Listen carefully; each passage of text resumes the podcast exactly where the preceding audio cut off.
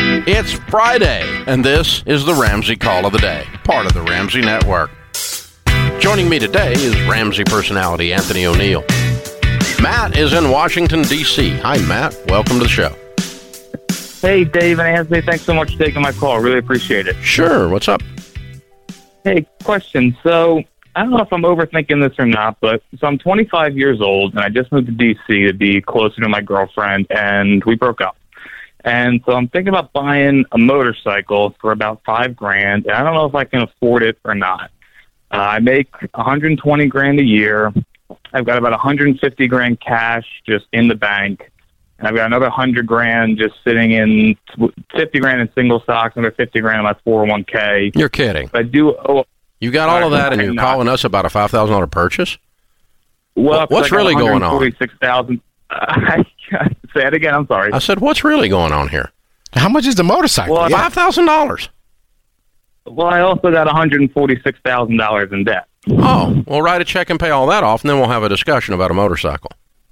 and then by the bike. Yeah. uh, 'cause I, I don't. Cause I oh, I have two investment properties. I I rent where I live, and then I have a twenty-four grand on a car.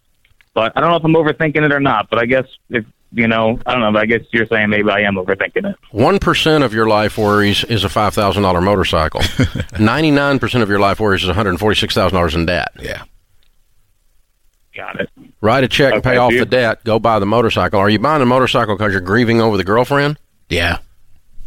Yeah, a little bit. Yeah, I want something to do. I, I mean, I thought my weekends would be with her, and now I'm, you know, we're not together, so I just want to go out and make friends and just kind of have stuff to do, you know. You can make friends without a motorcycle, man. right? In the world. Wh- why, why do you need a motorcycle to make friends? You know, Yeah. yeah, you just, the, the only down, the only negative part about the motorcycle is number one, the debt's in the way. Number two, it sounds like it might be some grief spending, grieving over the relationship. Right. And um, th- not that it's because it's not going to kill you financially. You can afford to buy the bike. Yeah. You can afford to buy the bike and set fire to it in the driveway and not worry about it. It wouldn't. It's not going to kill you financially. But what you can't afford is to get into a situation where you react to uh, bad feelings in your life by spending. Yes. You can't you can't put that groove in your brain. That that groove will destroy you long term. Yeah, definitely will. Definitely will. And and and hear me clearly, man. When you pay off this debt, I want you to go ahead and get your emergency fund back up because I got to give it to you to have that kind of money at this age. That's that's great. You're just doing a little bit backwards from what we teach, you know. So go ahead and pause all your investments right now uh, because I want you to go ahead and get out of the debt, and then make sure you get your three to six months I think back he's up. got enough to do that. He probably just needs to allocate it. It sounds like there's a couple hundred grand if I understood right. Well, it was 150,000 in his savings and 100,000 in investments. Yeah. So use some of uh, both. Uh, Let's use all the savings. Yes. Your 146,000 you're paid off. That leaves Right. $4,000. Right. Okay, pull some out of investments and make sure it's set aside as an emergency fund Okay. and buy the bike. Cool, great. and you get all three done, then you've got your first three baby steps. We call them in place, Matt. But just just search your own soul and look in the mirror and go, dude, is this just? I'm, am I just grief spending here? Yeah. Um, and that's not something you want to get into as a long term thing. That every time I feel bad, I spend. Every time I feel bad, I eat. Uh, those kinds of things. And you know That's what, not- Dave? This is why we teach don't move until you are married. Don't make a life changing move because he said he moved to this place for his girlfriend. I mean, that's a, that's a different subject. I mean, Mm. Yeah. I, I, we on the Dave Ramsey show. So, hey, it's Anthony O'Neill show. Whatever. It's all go with me.